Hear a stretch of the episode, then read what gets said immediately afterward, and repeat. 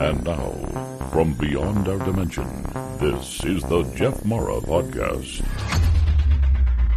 Here's Jeff. My guest is Elena Danaan, best-selling author and archaeologist who spent many years working in diverse sites in Egypt. She is also a hereditary shaman and certified druidess who has had extraterrestrial contact since childhood and became an emissary for the Galactic Federation of Worlds. Elena, thank you so much for joining me today and welcome. Thank you, Jeff, for having me. I'm very delighted. Elena, if you don't mind, can you give us a brief synopsis of how you were abducted by the gray aliens and rescued by the Pleiadians? Well, I was nine years old, and um, with my grandmother, we were at the window that very night, and we saw a spaceship hovering uh, above the, the houses and passing over the house. Uh, it was uh, half the size of the moon, and it was glowing orange. It was a so typical saucer.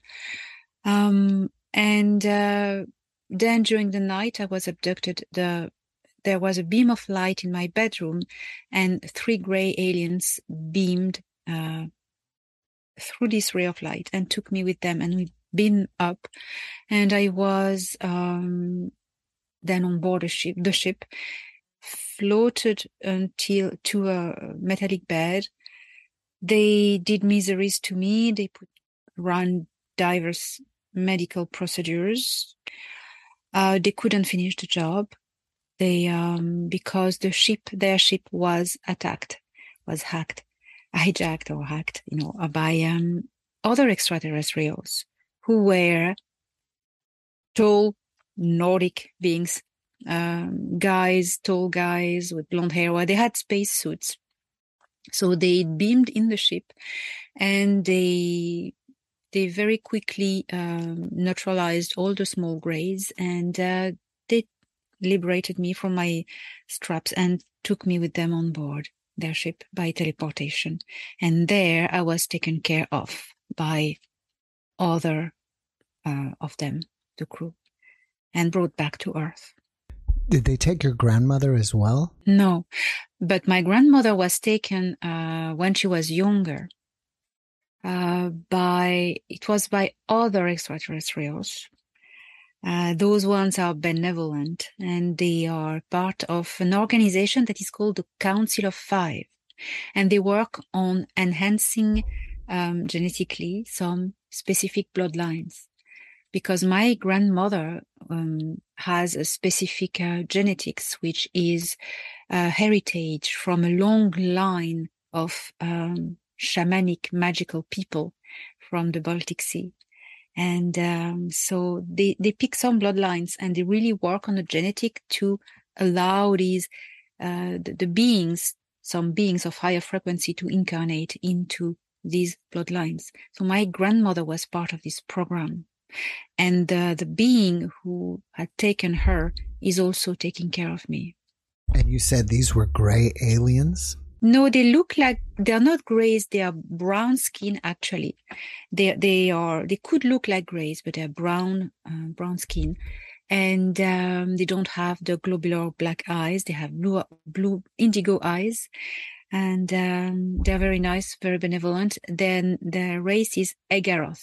Well, it makes sense that they that not only were they working on you, but as well as your grandmother, because I don't feel that aliens travel all this distance just to tell somebody, hey, you know, we need world peace or something like that. They're here for a purpose and they're going to keep working on you. Yes, yes, absolutely. Um, I have some some of her genetics in me, and some of the being who was taking care of her and my in this bloodline also this his genetic in me as well.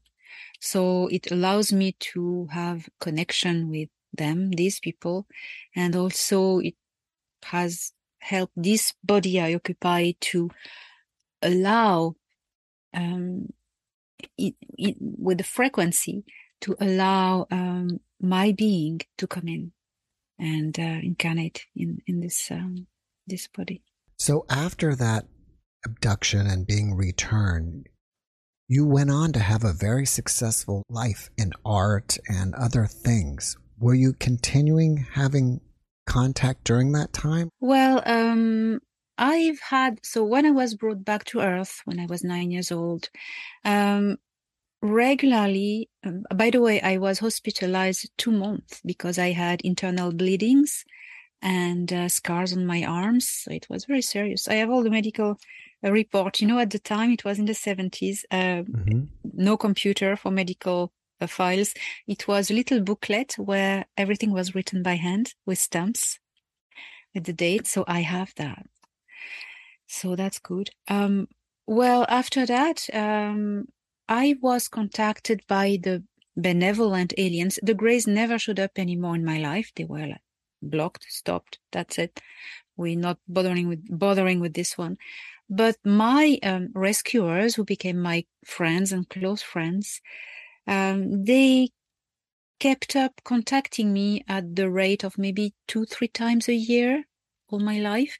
When I say contact, it was physical contact. Either they would beam physically into my bedroom or either they would take me physically on board the ship, their ship, always the same crew. And uh, so it, it was always fun. It was great. Uh, showing me technology, making me sit in the, in the co-pilot chair, showing me all kind of um, holographic devices, plenty of stuff that uh, I describe in my book. Uh, incredible. Um, and uh, all my life, you know, um, there was no purpose for that because, you know, they, they liked me and we had a good interaction. And, uh, but all my life, you know, I, um, I was waiting, craving for these ephemeral moments, you know, um, it was, um, feeling not on my, in my place on earth. And it was, um, you know and uh, when i was i think 16 if i'm not wrong um Thorhan, the main, the, the, the captain of the, the, the, ship, he, he came to physically see me and he said, well, we, we need to go because there's a war somewhere else in the Epsilon Eridani system and we will be absent for a few years. We, I don't know uh, when we will come back. Oh my God, I was desperate. And uh, effectively for about um, 15 years never saw them. And then they came back but it was very sporadic until like once a week once a year sorry. And then in 2018 they were back because they were coming and going you know but in 2018 they moved my my friends this group moved back definitely in this star system working uh, because they are part of the galactic federation of worlds working on a mission here.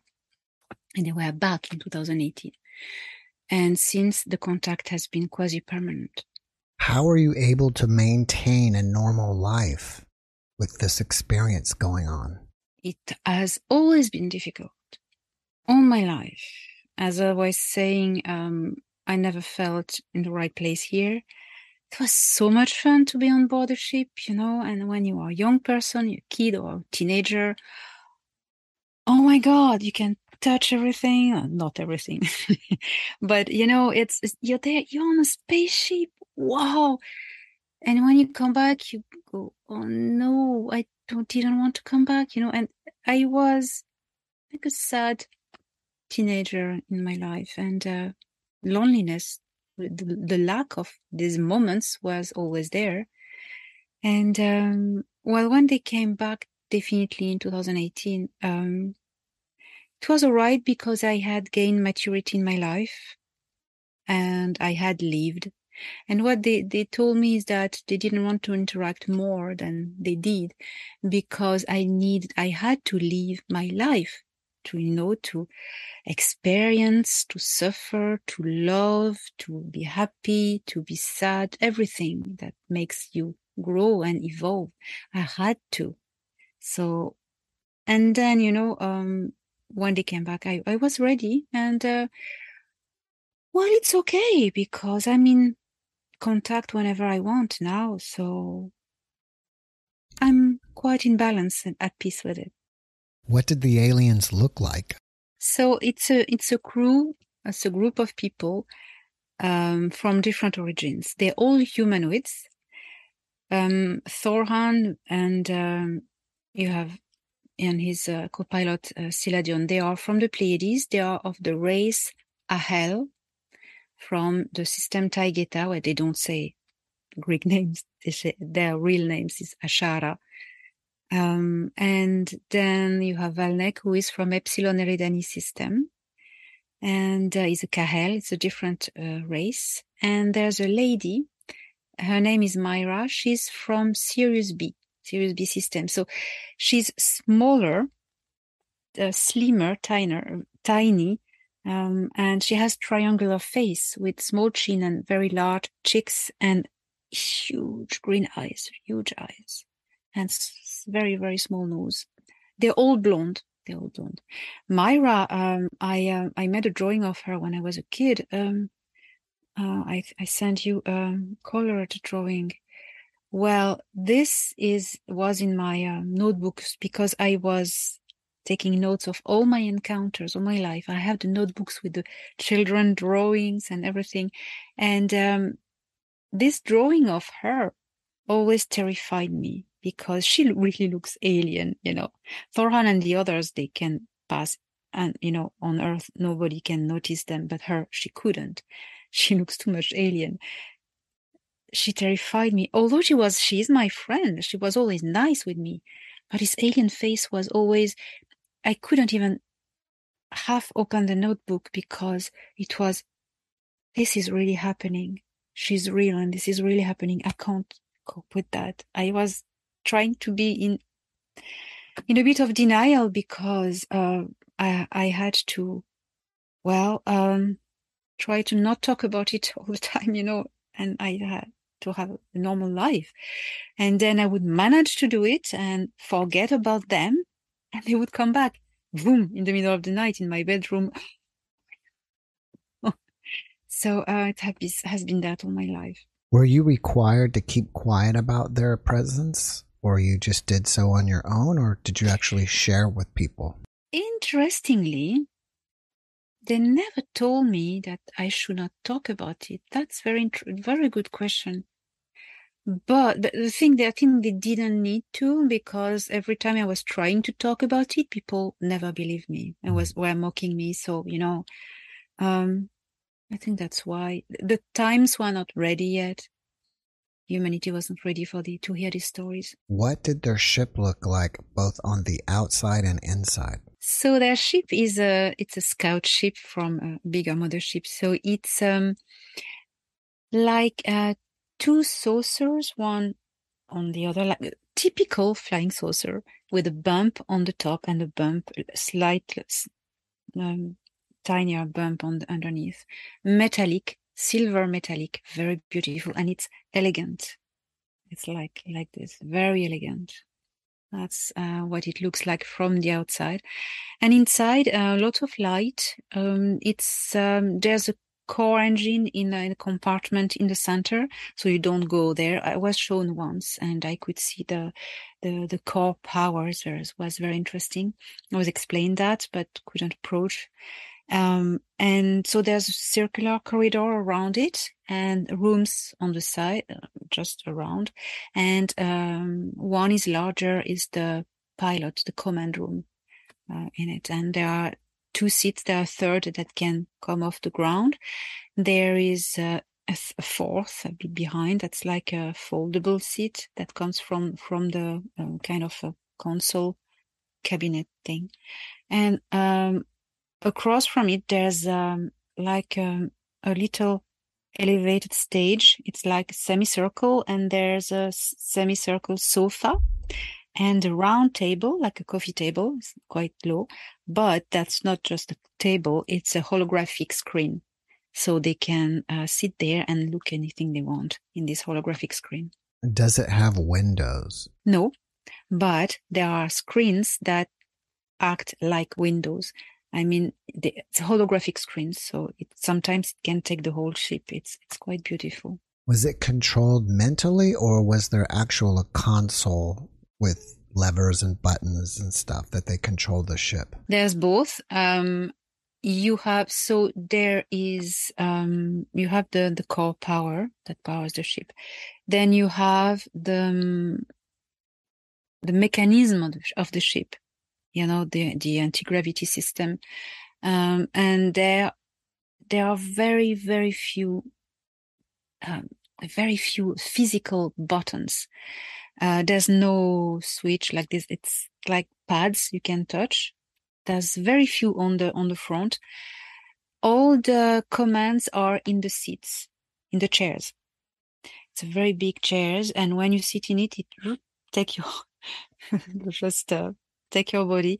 The inside uh, forms into your your against your body. It just molds your body, and you can't move and uh, so the all the comments are under your your your hands and your the arms as well. So you can put your hands a little bit in, inside there's a kind of uh, shelf. And otherwise you can put them uh, here and other comments.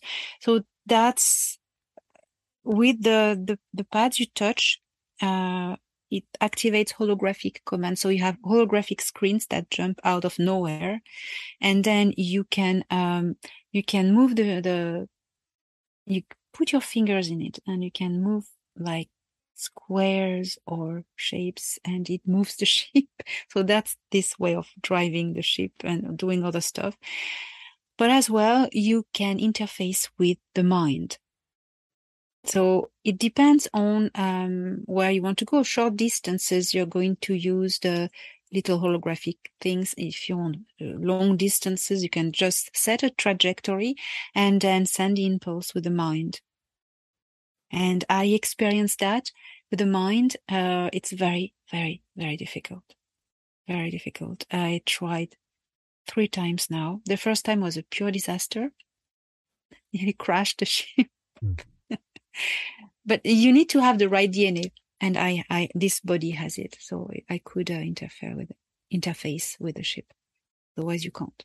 Did they ever explain to you how anti gravity works? Yeah. Is there an element that they use that we don't have here on this planet? Or, or what?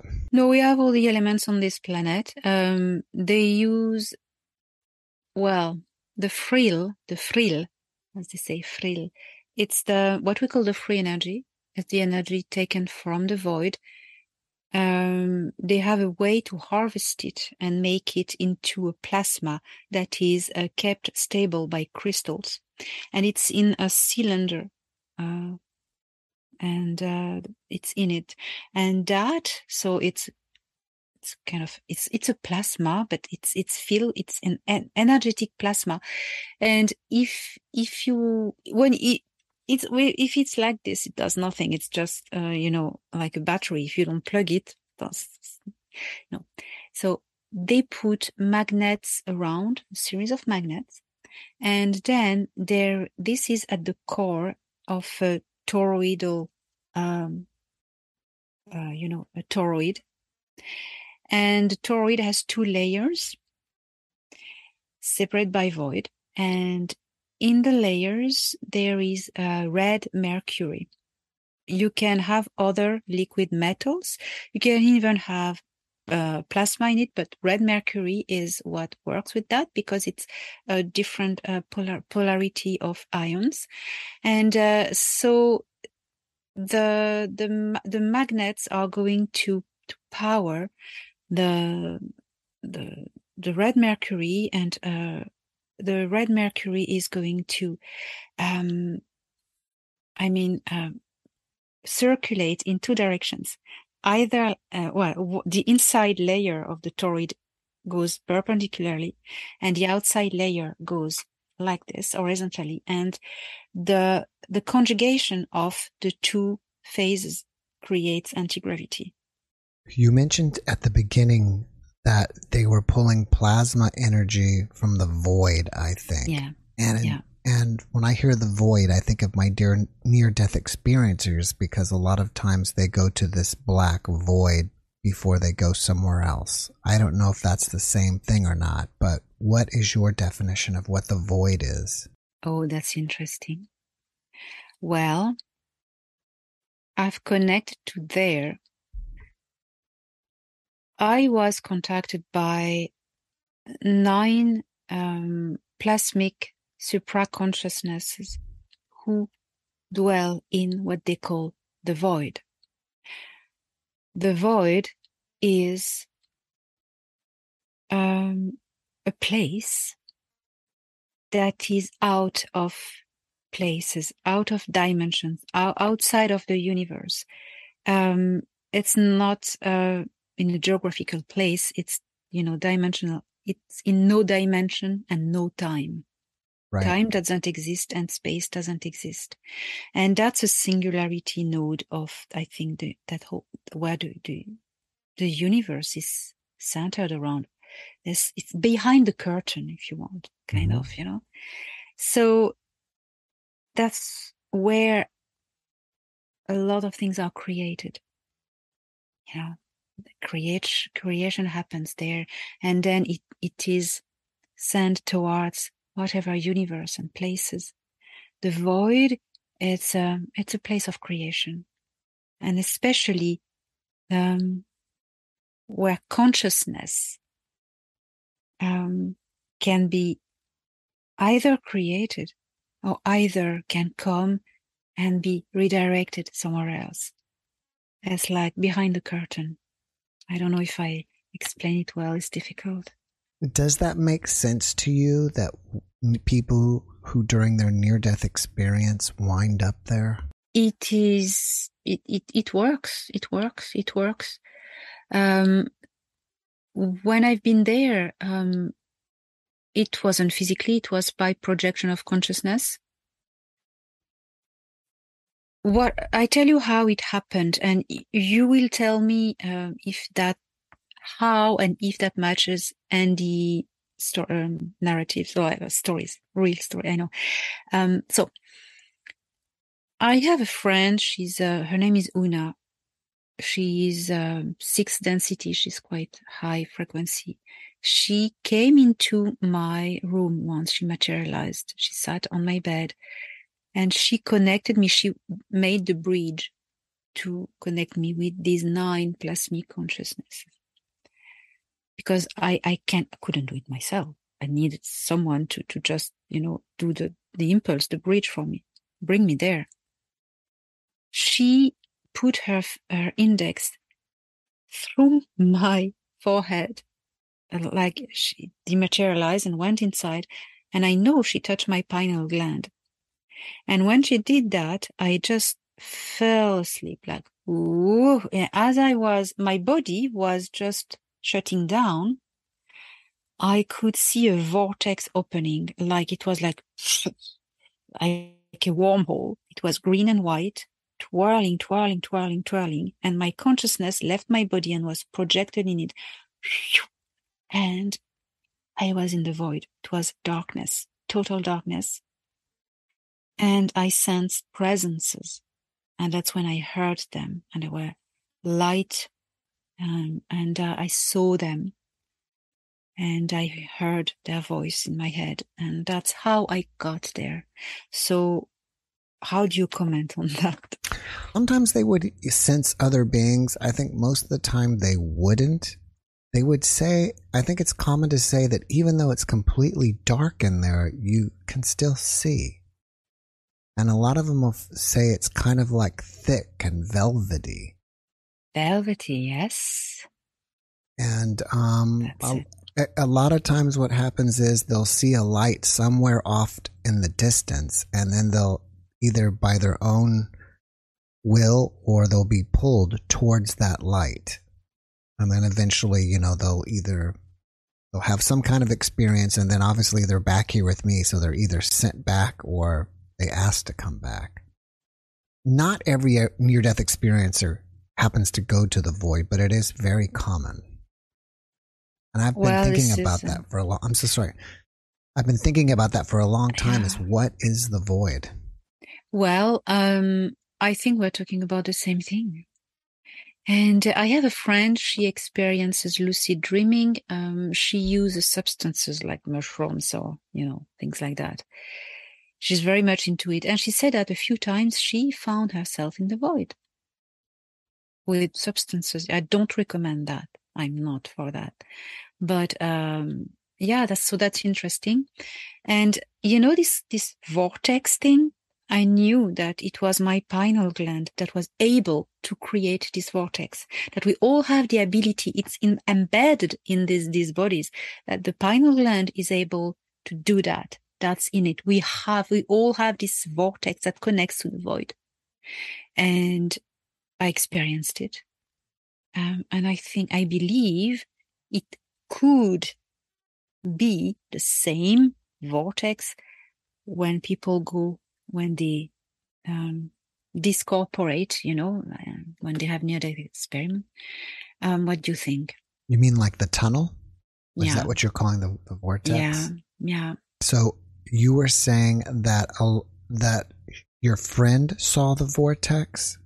My friend, she stimulated, she gave an impulse in my pineal gland mm-hmm. to open the vortex right. within me. Right. And so you like a door. Did you go through the vortex to get to the to the black yeah. void or after the black yes. void? No, I I my consciousness what what happened? She stimulated my pineal gland mm-hmm. and as the vortex was opening, my physical body was shutting down, like falling asleep, and my consciousness was shooting through the vortex. Right. And I think that's possible that the vortex that people travel through or the tunnel is the act of your consciousness leaving the body. Yeah, through the pineal gland. I think that's the door. But I, that's my interpretation, my explanation. To me, to me, it makes so much sense regarding what I experienced myself, which wasn't an NDE. Well, it was maybe kind of an NDE because my body shut down. What was it like a forced NDE? Yes, induced NDE. Right, and, that's a better uh, word. Yes. Yes, and the thing, what's important uh, now, um, when I came back, I was very emotional, and it took me a week to um, rebalance my emotions. I was crying for nothing, good or bad. It was very interesting. Did they ever tell you how they travel such vast distances? Is it through wormholes, or do they pop their ship into the void and travel at the speed of thought and then pop out or something else? I don't think they travel through the void, but they use for, for long distances. There's a system of stargates. So you have different different uh, types of portals, but they, they use portals to just translocate, you know, um, teleport. Uh, there's a system of stargates in the universe that's like a web with motorways. It's like you can go from a galaxy to another galaxy. Um, there's that. So you can, some cultures know how to manufacture, like create uh, physically such stargates. Some ships even have this ability. They don't need a stargate. They have this ability to just transport, teleport uh, somewhere. Um, I know there's the, the long Seeger shape transporters of the Federation. They are um, all the scout, scout ships go in it and they just dematerialize and teleport somewhere else in the universe. They can do that, for instance.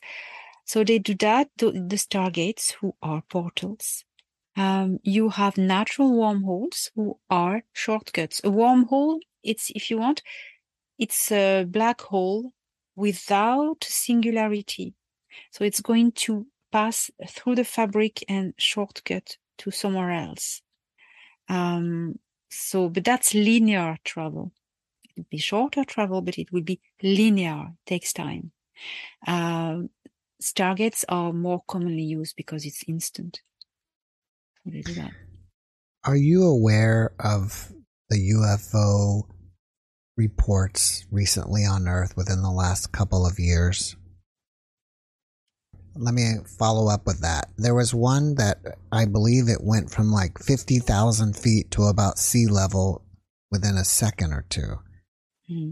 Do you think that that vehicle was traveling linearly from the top, you know, from way up high to way down low? Or did it just kind of beam in and beam out? No, it was traveling because uh, they when they they they, they activate the the ships, it cancels the mass. Cancels the mass. Interesting. Because when you cancel the mass, uh, you are kind of uh, hoovered by the, um, you know, um, vacuumed by um, the the void. Uh, that's that's why they can go to such tremendous speeds because uh, they create an electromagnetic field around the ship. They ionize the the particles around them, and um, they cancel the mass. So, you know, that's interesting. As there's no friction because the the it cre- the, the the the ionization creates a, like a, a void around the ship. Mm-hmm. That cancels the mass. Yeah, it has to be something like that because yeah. yeah. It's traveling probably Mach 10 or 20. So I don't know the exact speed, but that would be a massive sonic boom, which is not happening and um, the G forces probably would be so strong it would crush everybody mm. inside, which is not happening. Well, no, you know, uh, inside, yeah, you also there's uh, you don't you don't realize you're traveling. You don't if you don't see anything passing. you right. don't know that you're moving. The conditions of gravity and uh, are and pressure and everything are recreated in, inside of the, the habitat. So mm you, you don't know unless you see something passing, you don't know you're traveling. That's a bit disturbing because it's, are we moving or not moving? It's disturbing a bit. Oh, we arrived. Are we? Yeah. Okay. Yeah. Was there any technology inside the ship that you feel that could be technology that's been released to us and that is now available on the planet?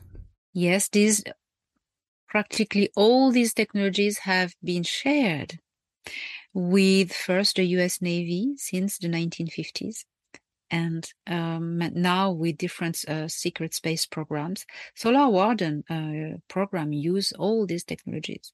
So these technologies are shared with the, the uh, Space Force and uh, all these programs. Um, so yes, we have it. Uh, it's not. It's kept really um, compartmentalized from the the the dark ones in power. mm-hmm. You know, but uh, when everything gets better, it will be uh, publicly um, released. You have a statement that says, We are the disclosure. Yeah. And you've described these aliens as humanoid. So, is your point that all of us here are aliens from somewhere else? Interesting questions. Um, we are a disclosure. Uh, I created, well, it was a common creation with a friend of mine who is Robert Earl White. Um, his mother was an abductee. And uh, well, anyway, we did that together. And we are the disclosure. Um, tells about the governments won't tell us everything about UFOs, so it's the experiencers who need to talk. So the people are the disclosure. That's what it meant. Now, well, all everyone on this planet has DNA from somewhere else in the stars. It's very difficult to find um, maybe some tribes in the rainforest or somewhere in Asian islands uh, have the original Earth DNA and uh, nothing more. But there's been so many interventions of ETs on Earth uh, along all along history that everyone has certain percentage of alien DNA, what we call junk DNA, you know. Uh, so in that term, we all have uh, stardust in our veins. But then you have um, a percentage of souls on this planet who are not from this planetary matrix, who come from other planetary matrices, you know. So what we call star seeds, uh, they call themselves envoys. Um, so that's another level. Hmm. Why do you think the aliens care about the Earth and humans at all? Well, um, I'm going to talk. Well, there's different agendas. Um, I'm going to talk about the positive ones. They care about us. I mean, the Galactic Federation of Worlds, what uh, they call the Alliance, uh, the Galactic Federation of Worlds, the Andromedan Council, the Council of Five, and few minor organizations. Why they care about Earth? For two reasons. Because they have the the the, the calling and the the, the mission uh, to maintain peace and balance in the universe. They work for that, to allow evolution to follow its natural course. Now, Earth is one of these worlds uh, which have been convoited and attacked and by different uh, dark empires. So they they are putting a lot of uh, efforts to liberate the planet, to in fact not liberate the planet um, per se, but to empower the indigenous population to fight for themselves and liberate themselves. You know, they, they they've taken off the ET problem. The Federation has get us rid of all the extraterrestrial problem. Now it's up to the the humans of Earth to treat the human problems. You know, but they're helping behind the scenes. So uh, you know. In your book, A Gift from the Stars, you talk about how many races are visiting Earth. How many races have visited here and how many have made actual contact? The ones who, the number of the races who have recently in this century made physical contacts, it's about 57 races. Okay. But there are 110 who are involved in the star system, you know, um, different races. Now, one race can um, be spread on different, several star systems. So there are 110 races involved in our um, um, current events. Not all are positive. So there are a lot of uh, starships, motherships uh, in the, the star system. That's it's very crowded. When you say star system, do you mean our solar system or do you mean our galaxy? What we call our solar system, it's a star system. The sun is a star. Hmm. Are they inhabiting other planets? I mean, the whole galaxy, the the, the Galactic Federation of Worlds, the, the Andromedan Council, it's hundreds of thousands of worlds, you know, uh, only from this galaxy. Hmm. Okay. So then you have Intergalactic Confederation, which is other galaxies put together as something else. I think it would be pretty obvious to aliens that humanity is very warlike and we're constantly fighting each mm-hmm. other and we may be even considered to be dangerous to them. Do you oh, think, yes. Let me, I'm so sorry. Let me follow that up. Do you think that is our original nature or is that, is that nature been created by all the intervention within the human species? I would say it's our natural potential, which has been badly encouraged by those who who work at maintaining us enslaved and controlled, divide and conquer. But the human of Terra, of Earth, has a tremendous potential of not fighting each other, of getting on with each other, actually. And that's what's going to happen. When we understand, when we learn that the, what is division about, that we are being played into fighting each other, when we realize that, we go, wait a minute, I'm going to stop doing that. You know, mm, they are scared that we unite together, that we become one planet, one species. That's what always they tell me. Tell them one planet, one species. And that's what it is. Why do you think they just don't make themselves visible to everybody so it is, you know, unquestionable that they're here? And I think that would solve the problem of one planet, one species.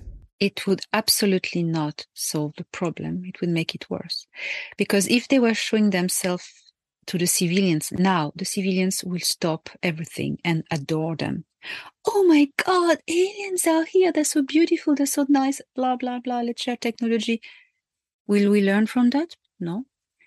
What we need to do is first grow up, first learn how to fight our own demons, get on together, grow up as a culture, as a galactic culture, and then we are ready as equal with them. As long as we don't consider ourselves as equals and haven't reached that stage, they will not make civilian contact because it will just abort our evolution process.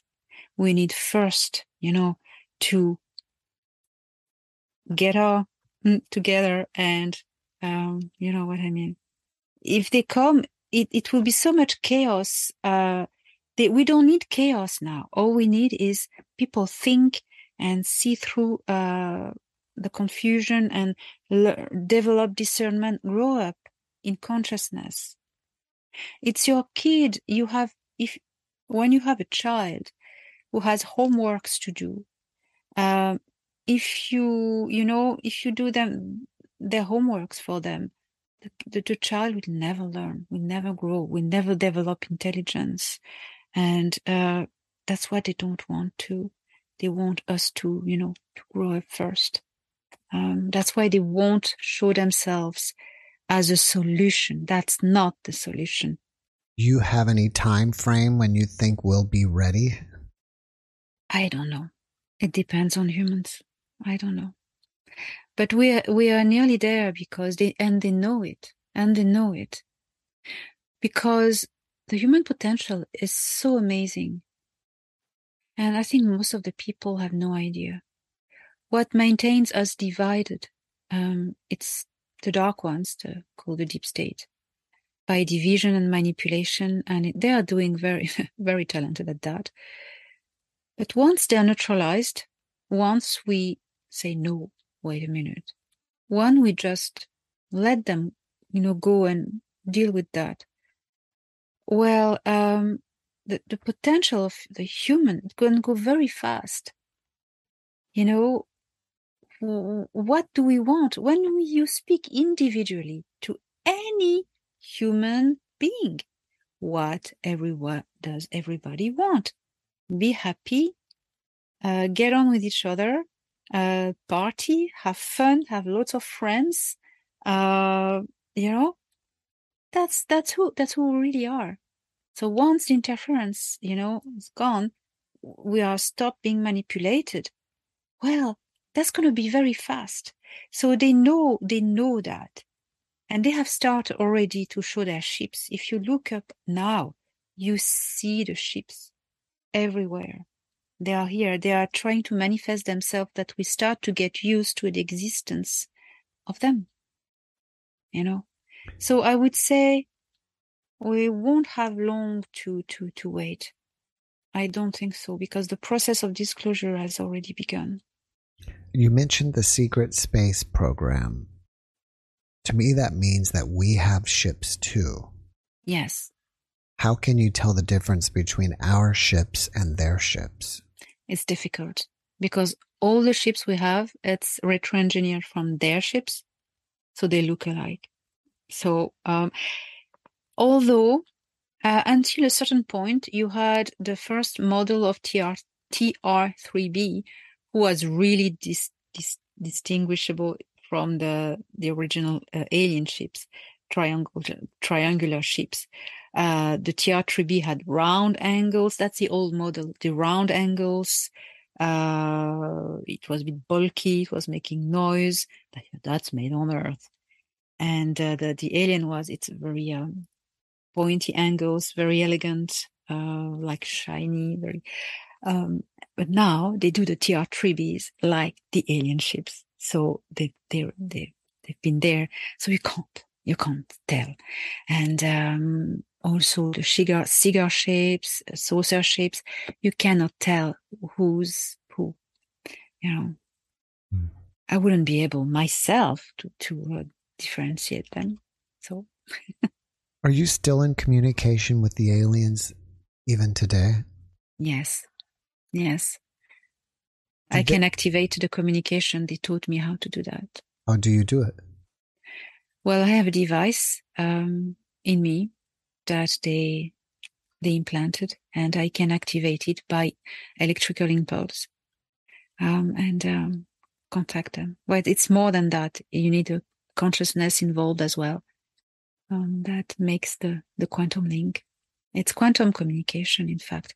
Wherever I'm um, um, interface with two different um, beings, and wherever they are in the in the galaxy or the universe, it's like if they were beside me. The co- the communication is distance doesn't alter the quality of the communication. That's the quantum internet that we are going to have. It's the same technology. Is the device just subcutaneous right under your skin where you touch touch something or is it deep within your body? It's deeper in my body. Yeah, and it's not metallic. It's um, it's on a higher density, so it's not detectable by any machine. Now you spent many years working in Egypt as an archaeologist. Yes. Without offending Zahi Hawass, what is your real opinion of how the pyramids were built? Well, I have to say Zahi Hawass is a friend. Uh, I've worked with him. He's, of, of course, a very passionate man, but he's, he has an amazing heart and he's very nice. He's, it's, it, his heart is in a good, is in the right place. He loves his country so much that he's very passionate about it. So, you know, that sometimes a bit too passionate and he's very fire, but he's a, he's a nice person and I really enjoyed working with him, I have to say. Um, he took me under the Sphinx. You know, um, I will never forget. Well, um, I briefly worked with him uh, on two occasions, not, not a lot, but that was enough to forge an opinion. You know, he's, he's a nice man. Um, the pyramids are that's not from him that I have that because he's, um, you know, Zaya was, he believes, I think, in all these things, but is, you know, told not to talk about it and to deny it because there are higher organizations above him and all the governments that mm. tell, no, don't say that, or, you know, blackmail and stuff like that, threats. So how the what about the pyramids? That I know that by my contacts upstairs that um, they are way more ancient than, than we think. They predates the predate the, the Great Flood, the last um, ice age, the, the last end, the, the the end of the last ice ice age. Sorry, um, um, eleven thousand six hundred BC. Um, here we go. That's what I know. I forgot to ask this, but do the aliens that you communicate have a message for us? And if so, what is it? They have many messages. Um, they always repeat the same thing. So I am going to tell you the messages they repeat all the time, and I need to pass on to everyone. Raise your frequency. Don't give out to fear. Refuse fear. Fear is not part of your world. Fear is an illusion. Fear is manipulation. Fear doesn't exist. You are not alone. They've always been there. And what they recommend is to unite. It's very important. Unity it's how we make it to the next step. And when you connect with your yourself as they they taught me and they insist you need to go within and discover who inhabits this body this is something very important they want us to do that we connect with our soul who is in this temporary flesh suit who's inside that's you. That's the real you. And the real you is of a higher frequency than this flesh suit. And when you, by meditation, you, you go within and you discover and you just tune in this being, be this being, you raise your frequency. And You have a higher perspective, a, a more open consciousness. Fear cannot reach out to you. And you have more clarity. And you are in a position, in a place of peace and compassion. And that's very important because that's how we are going to be. That's who we are, who we are, and we are going to be. So they encourage that. Go within and raise your frequency and unite. That's what they really, really want us to do. It's important. Are you saying then that the way they recommend us to raise our frequency is through meditation? Yes. Yes. Is there a certain type of meditation that works best? No, they're, um, they've shown me one uh, is to um, surround yourself in a bubble of, bubble of light and anything any interference fear that fear cannot come through. Refuse it. And then you concentrate on your physical body.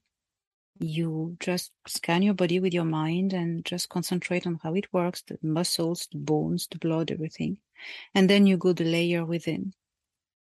Once you concentrate just already on your physical body you've cut out from the, the external world already that's it. Then you go within within inside and it's just a journey within you and uh, what color are you? What type of skin know what do you look like? Are you coming from earth matrix or from another planetary matrix?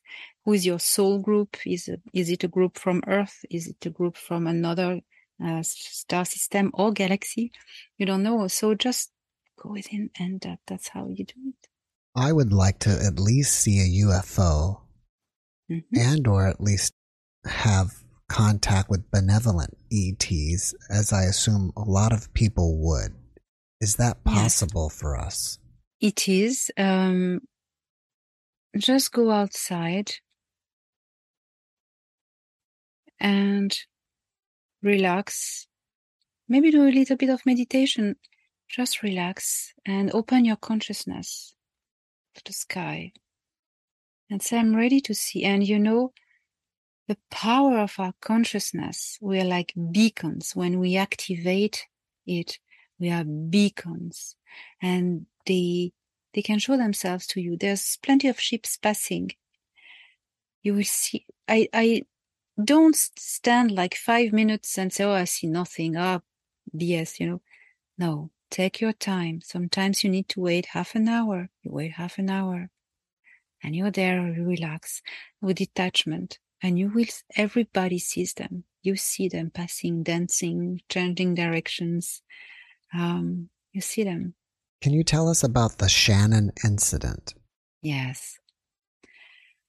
Well um, november 2018 i um, i was taken beamed on board uh, a scout ship where Thor Han my contact and his crew were that's when they said to me, We are back, we are back.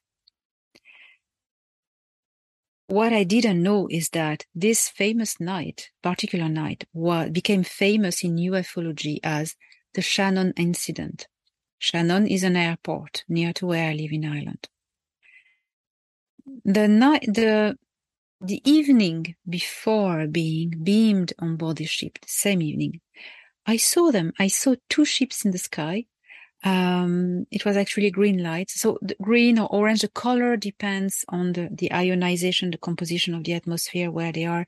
So they were two ships and they were passing above the bay and dancing. They were phew, phew, phew, phew, and they shot off south. Um, and I say, Oh, wow. Oh my God. I see them again. They're here. Oh, wow. And the night I was beamed up.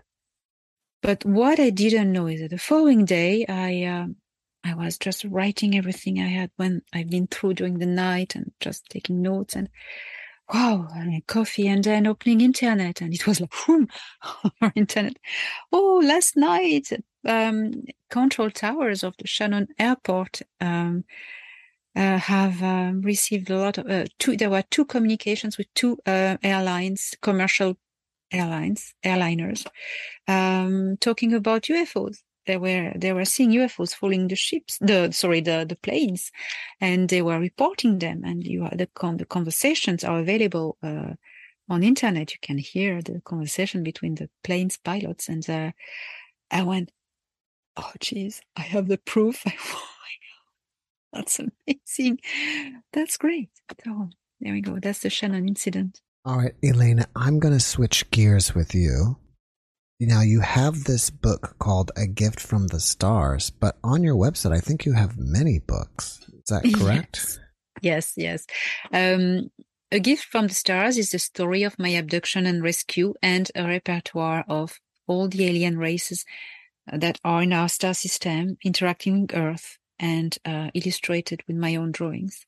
Then I wrote a second book, which is called We Will Never Let You Down. It's all my interactions with the Galactic Federation of Worlds and my encounters with Val Thor. And that these are the two really uh, seriously important books. Uh, I'm writing a, a, third one at the moment, which is called The Seeders, and it's my interactions with the Intergalactic Confederation of Worlds and what's the current events as well. Now, beside that, um, uh, I used to write fantasy novels in French. What so novels? I uh, novels, fantasy for kids. Oh, fantasy. Okay, great. yes. And uh, also that's what you saw also on my my website. And um, motivated by everything that was happening, I wrote also a sci-fi novel, which is um, a faint, you know, recall of what is really happening. It's just for fun. So it's called Resilience but it's it's it's good story i believe well uh, besides your books you also have a youtube channel and i guess it's kind of like a podcast or you interview people as well right yes um, i interview people i do a lot of free meditations free video free guidance uh, videos about how to meditate how to uh, take back your own power you know, uh, how to heal yourself, how to protect yourself, just to empower people and show them that they can develop these tools themselves, you know.